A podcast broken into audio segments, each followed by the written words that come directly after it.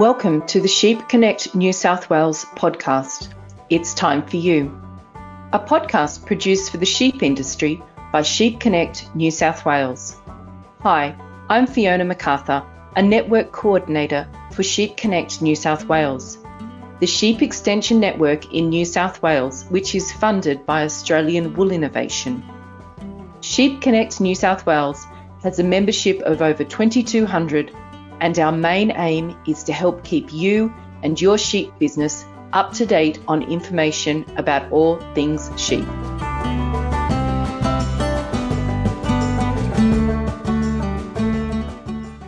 Oh, hi, and welcome to today's episode of It's Time for You, Sheep Connect New South Wales podcast.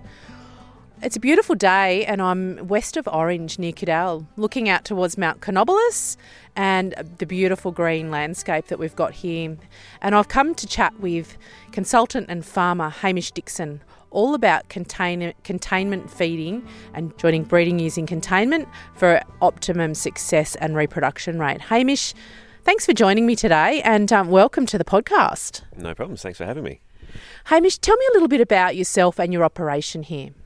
Uh, so, look, we, we run a farm here in sort of central west New South Wales. We run a predominantly sheep enterprise. There's some cropping involved as well. Um, but we run um, certainly a containment area as part of this operation on a day to day basis. So, typically, we've got ewes in containment through joining, and um, they may well stay in there through till mid pregnancy, depending on how the season plays out. Um, but it's a big part of, of our operation here. And separate to that, um, I work with a lot of clients on nutrition and general livestock operations and consulting from that perspective as well. And so you've been in the consulting game for a while, and um, somebody that I've had a bit to do with over the years. Um, interestingly, during the drought, a lot of people started using containment feeding uh, to keep their sheep off country and also better utilise the, the limited amount of feed that they have available. Um, how like you you're seeing an increased number of clients starting to join in containment? Yeah, I think over probably the last at least two or three years in particular, we've had a lot of a lot of increase in the use of containment areas. Um, it's been partly from a drought management perspective, um, and it's also been, I think, something that people are going to use more regularly, just as something that they can manage the seasonal changes in feed. So even at the break of the season, it'll get used quite a lot, um, and for some people that coincides with joining time. So uh, there are certainly a lot more people that are using containment at a time that they need to be joining ewes as well. And so, are you seeing when people are joining in containment that their joining rates are improved, or you know, like, or are they like you at least hope for them to be maintained? But are, are you getting a, a, boost in conception rates? Uh, look, for some it does. Yeah, look, I mean, at, the very least, there's no reason that it should be any lower than what they would traditionally get. Um, and in some situations, yeah, they can actually get an improved conception rate out of joining and containment. What are we seeing sort of are the contributing factors to an improved conception rate in a joining and containment situation? Uh, look, a lot of it just comes down to access for rams and ewes to get together. Um, so, for some situations, if people have larger properties where um, they've got big paddocks and they're sometimes getting groups of animals splitting off, then you know we avoid those sorts of situations in containment, obviously. So, um, in that regard, look, there are often you know just improvements coming out of that alone.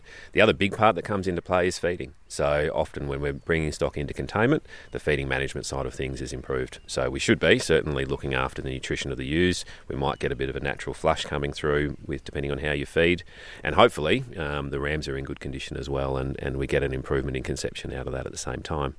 And um, so condition score. You, have obviously got the capacity to better manage condition score of your breeding ewes and your rams like during that time.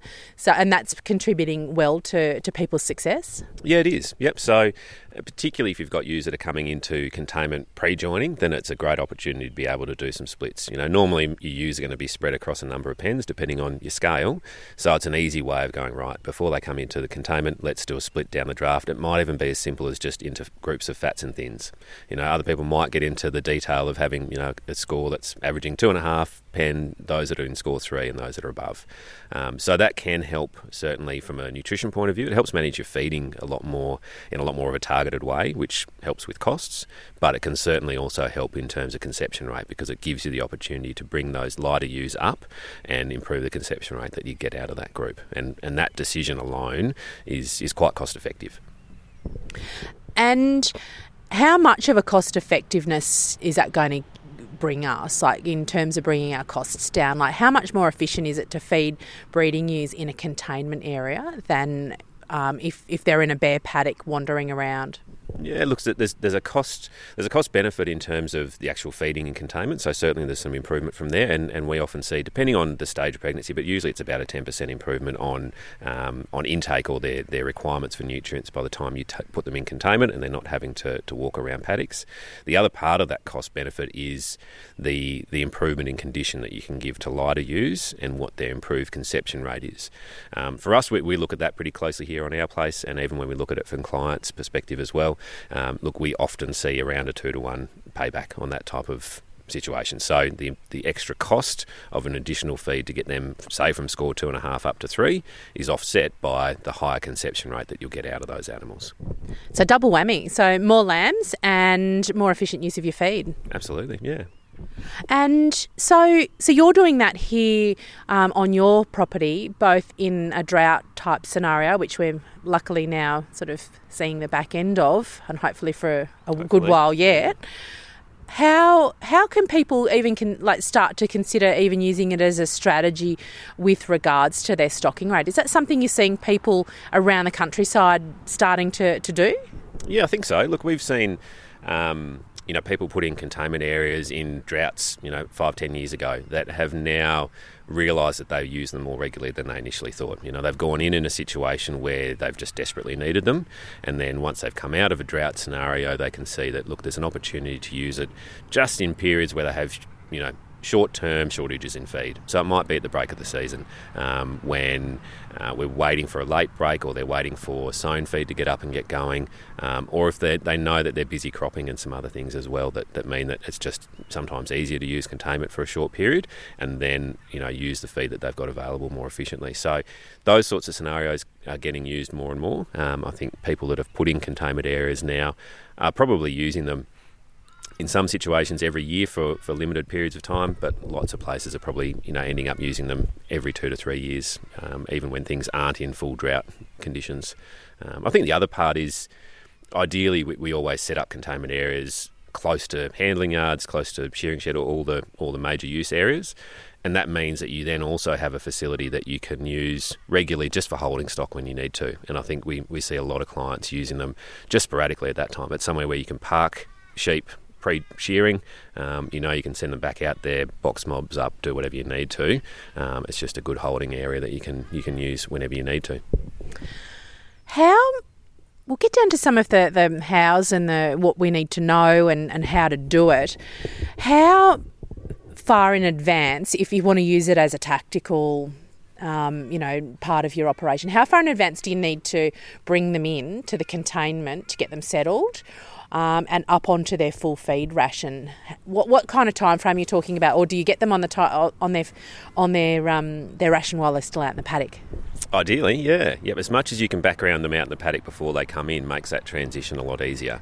Um, some of that timing depends on what you're feeding as well. Um, so the biggest risks, really, from a containment point of view, from a health perspective, is acidosis and, and even pulpy kidney.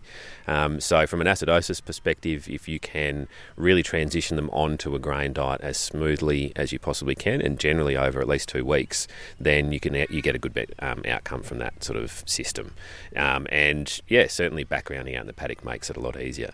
In some situations, that may be just part of the process anyway. If you're getting to the stage where paddock feed availability is declining, you might be in a position where, you, where you're actually supplementary feeding out in the paddock anyway, and, and then that helps that transition in. So they're on, you know, maybe they're on three, 400 grams a day of barley out in the paddock. You continue to up that over the week before they come into containment. Then you continue to up it maybe when they're in containment and just make that transition as smooth as possible. Um, and if you do that, then, then we tend to have really good outcomes. Um, and like I say, the other health perspective is is really pulpy kidney. Um, I think it's probably one of the health issues that we don't recognise enough in using containment, and equally um, in probably feedlots, lamb feedlots as well.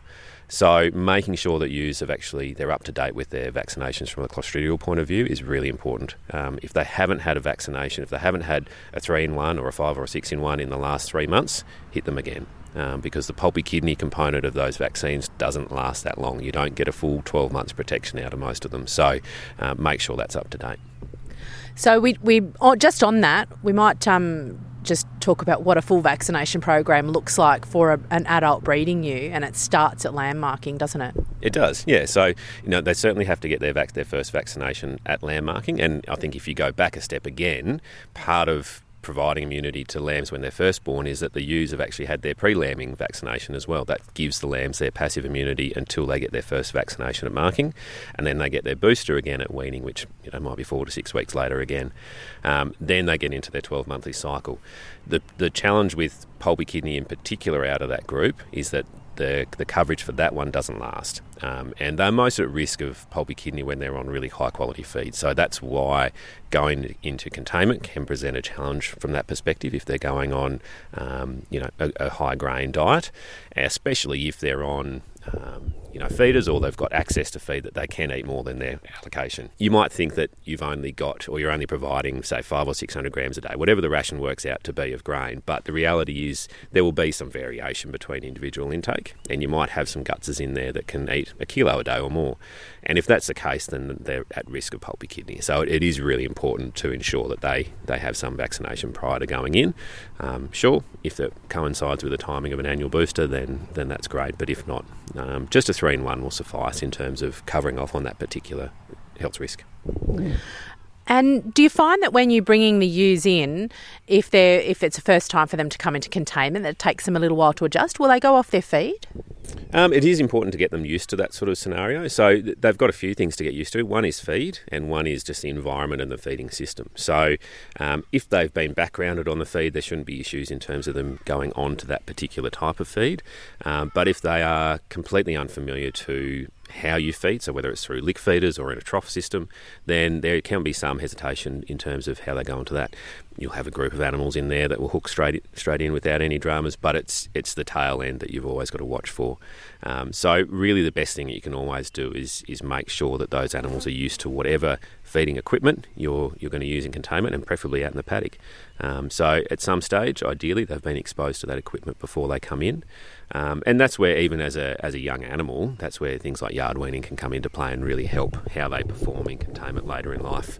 You know, if they're yard weaned and they're onto those feeders and they're onto that type of grain, they've been exposed to it, they're used to it, and we we find that how they um, come into a containment area later in life is much much smoother and much much easier. It's it's like um, imprint feeding your lambs at weaning yeah. time. It's a it's a lifelong learned habit that yep. they can get into. Yeah, absolutely.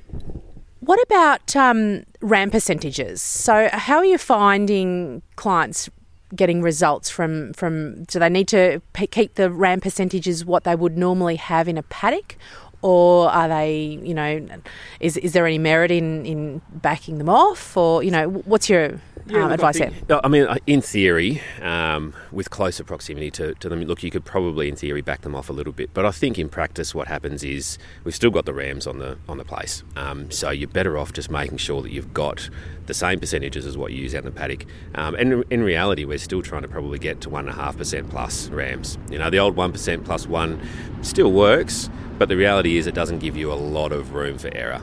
Um, and likewise, you know, dropping RAM numbers in a containment area, you've got to be really careful that you don't get a failure with a RAM, especially if you're running small mobs and you've got limited numbers of RAMs per mob. Um, so I think in general, what we, we try and make sure um, is happening is that generally we're still running in that sort of one and a half to two percent RAMs mark, um, and it just makes sure that that that we're not going to have problems. And it does mean that if one RAM isn't isn't fertile or isn't acting, then it doesn't matter. You know, you've got coverage, you've got backup rams that you're still not going to get a really big problem. And I guess the flip side to it is that while you're while you've got stock in containment, there's benefits there, but there's still costs from a feeding perspective, and you want to make sure that you get a really good outcome from that joining in containment. And and the way that you're going to offset a lot of those costs is with high conception rates and getting lots of lambs that you can that you can recover the costs of the feeding in containment in the first place. So taking a risk of dropping ram numbers by a little bit, in reality, isn't a major cost saving, um, and the benefit of actually making sure that you have really good conception rates will will be really important. Just on conception rates, do you find that, that people that are joining in containment are getting a higher proportion of twins and a lower proportion of dries? Uh, quite often they do, but it comes down to feeding in that situation more than anything. So, um, so in theory, they could get that same result in the paddock if they actually fed to the same level. It's just that what happens is typically by the time you bring them into containment, you get really sharp with how you're feeding them, and quite often, if you can give them that improved feeding strategy, you'll get more multiples coming through, and certainly the dries will often come down as well. Um, so you're, you're basically giving them a flush um, and you can get a high percentage of multiples that way. Yeah. So it, it really is about doing doing the job right, irrespective of whether you're in, in a containment situation or in a paddock situation. If you're ticking all of those boxes, you know, may may, may be a, a, a case of of um, you know more convenient having them you know all contained and, and, ease of feeding and ease of management. Yeah, that's right. That's right. And, and, there's benefits around that certainly from from just an ease of feeding perspective. You've got all your stock in one area. Um, it can certainly cut the amount of feeding time per day down that you've that you've got to incur. Yeah. We're just going to go into the shed now, just undercover.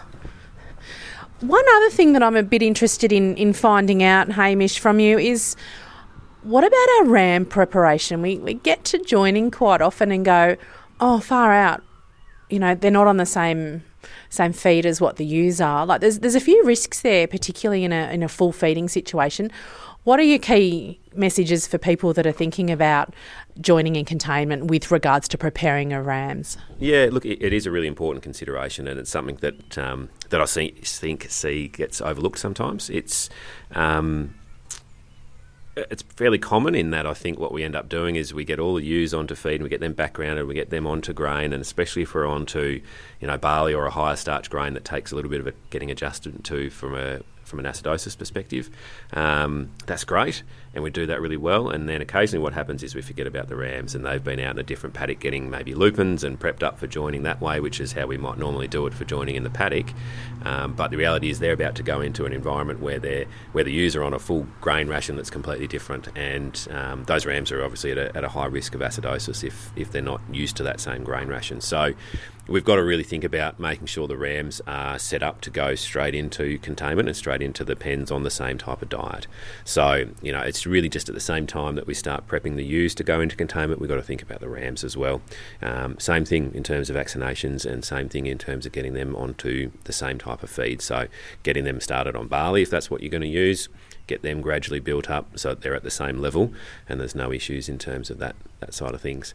Otherwise, what tends to happen is I think we see either either you get to the point where the Rams are ready to go out and we go, oh, bugger, we've forgotten to get them right to where we want to, and either they go in and, and we have some, some health issues that might happen with those Rams, or otherwise you end up having to delay joining for a week or two until you can sort of get them up to speed quickly and, and um, at a level that they can go into the containment pens as well.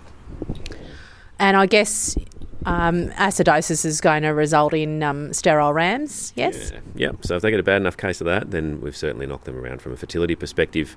Um, and, and look, from a lifetime productivity perspective, we've got to be careful with that. You have a bad enough case of acidosis, we cause some irreparable damage to guts, and, that, and that's something that we've got to be always careful of whenever we're using containment areas. How long, like, and, and I guess how how do you go about releasing them? And is is releasing them, you know, all the same as as how you'd you'd uh, just ordinarily do that during drought, or is there any special uh, tips that you've got for people when they're releasing uh, the ewes from containment? Yeah, look, it, it's a, it's just as important to be, um, I guess, careful in terms of releasing sheep out of containment.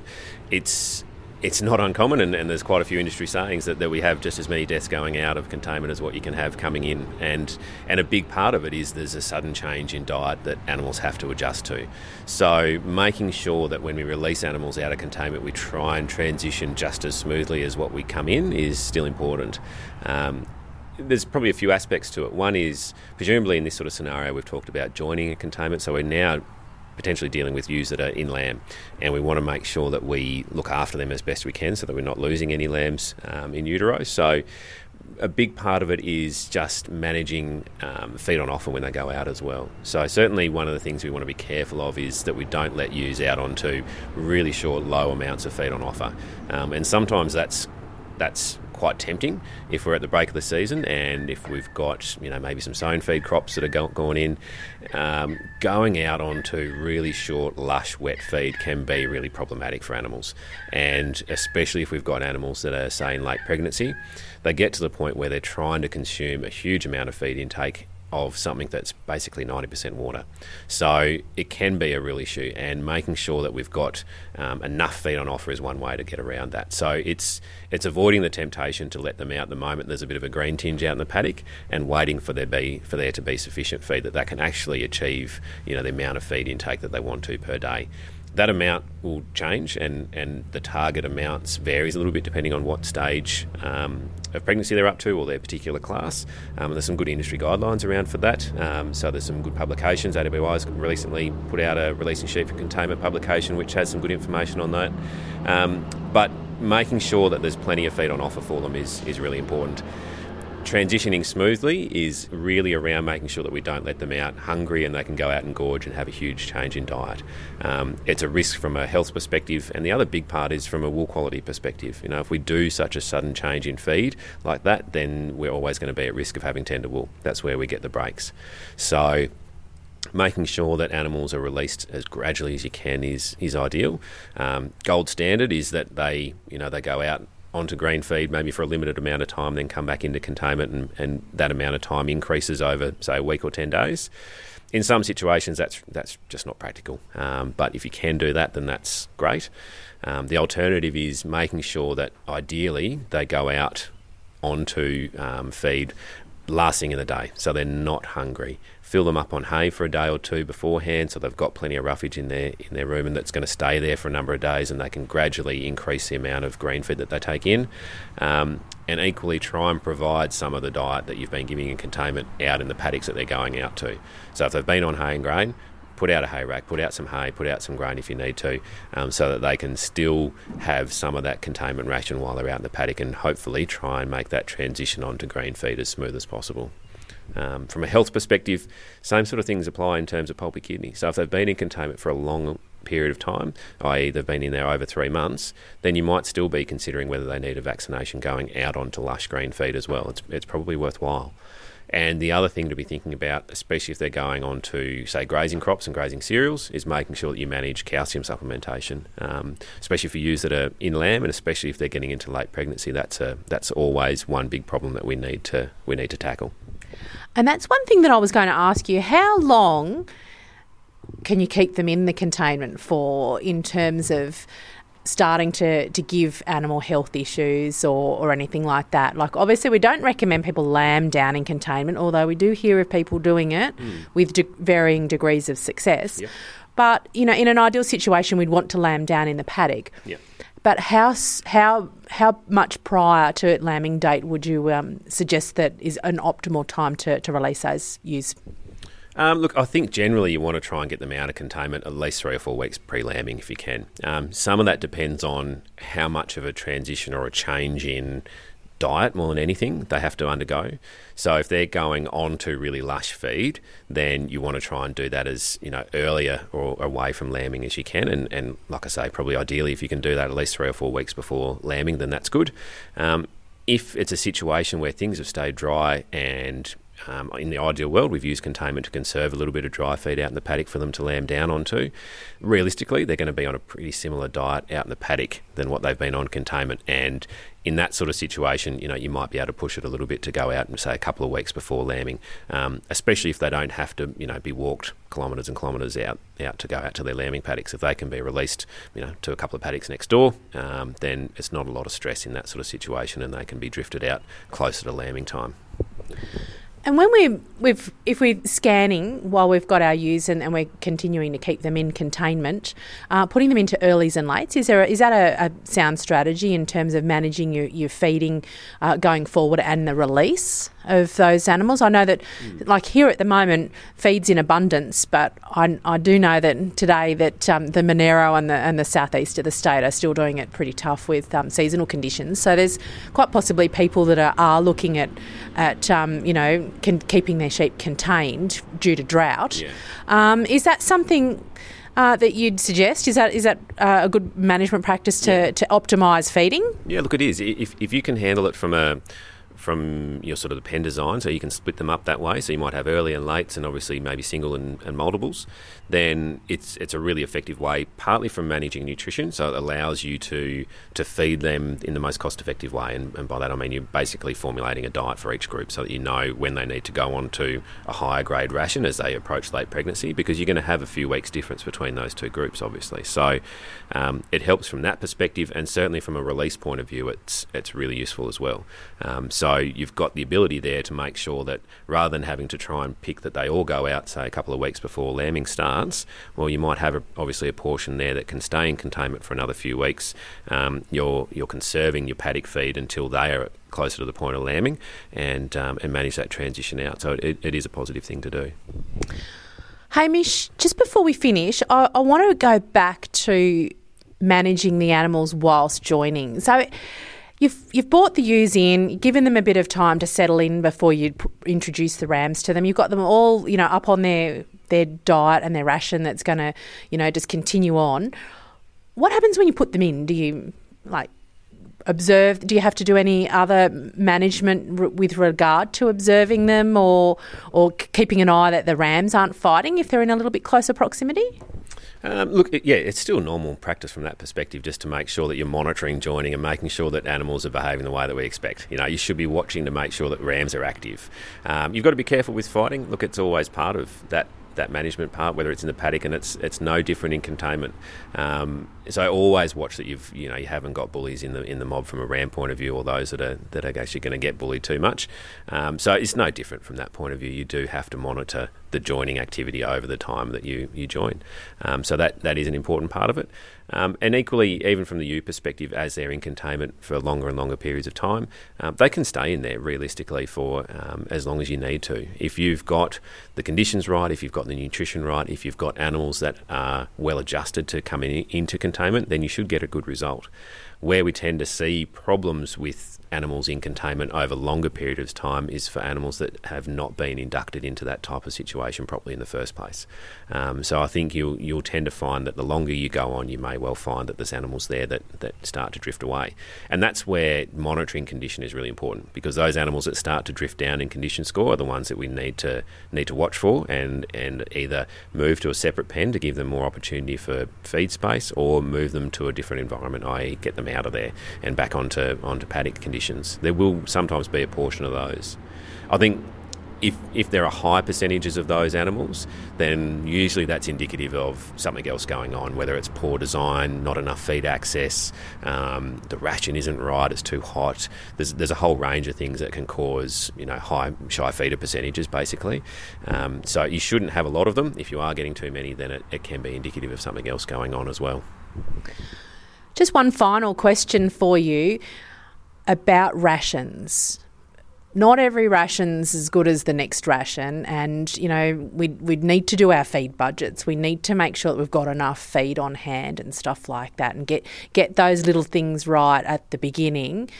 What's your advice for anybody who's wanting to do something as as um, you know major, I guess, as joining in containment for a, for an optimal outcome, with p- particular emphasis on on their ration? Yeah, look, I think um, just uh, I think make sure we get those rations right is is a really important point of it, and understanding all the components that can go into correct ration formulation. The really positive thing about having animals in containment is that you can feed them a whole number of different ways. You don't have to always do the stock standard ration, that you can actually use a whole variety of ingredients. The challenge comes in understanding what they contribute, what their quality is, and how to combine them in the right way to actually get a good outcome. So we have to look after, you know, the basic requirements for energy and protein and fibre, and then we've also got to make sure we get, you know, the minerals and the vitamins right as well. Um, and that's something to be conscious of, especially in, in drought years where animals are coming potentially into containment off some pretty tough conditions already. Um, they they need to be looked after in that environment. So certainly make sure that you get some help to put a formulation a ration together if you can't do it yourself. There's there's plenty of resources available that can help you um, in terms of calculators online, and there's plenty of people around that can help in terms of giving you some advice and, and putting the rations together in the first place. But yeah, I think you know be aware that that I think the really positive thing about containment is, you know, there are a whole range of feeds available to us, and you know, there's more than one way to skin a cat, and we can do it a whole range of different ways. Um, it's just knowing the core requirements and making sure we meet that the right way. Hamish, thanks for catching up with us today. I've really enjoyed our chat about uh, joining in containment and hope that um, our um, subscribers to our podcast have as well. And um, yeah, just wanted to thank you, thank you again for having us along. No worries. Thanks for coming.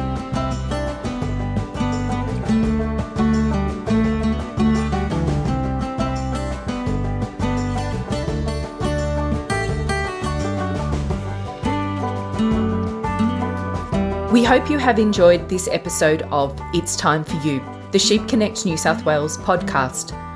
We'd appreciate it if you could share our podcast within your networks. And if you haven't done so already, subscribe to the AWI podcast, The Yarn. We'd love you to stay in contact with Sheep Connect New South Wales, and you can do this in a number of ways. Join our network by visiting www.sheepconnectnewsouthwales.com.au Find us at Sheep Connect New South Wales on Facebook and Twitter. We look forward to seeing you at our workshops and events later in the year. Thanks again for joining us today. Bye for now.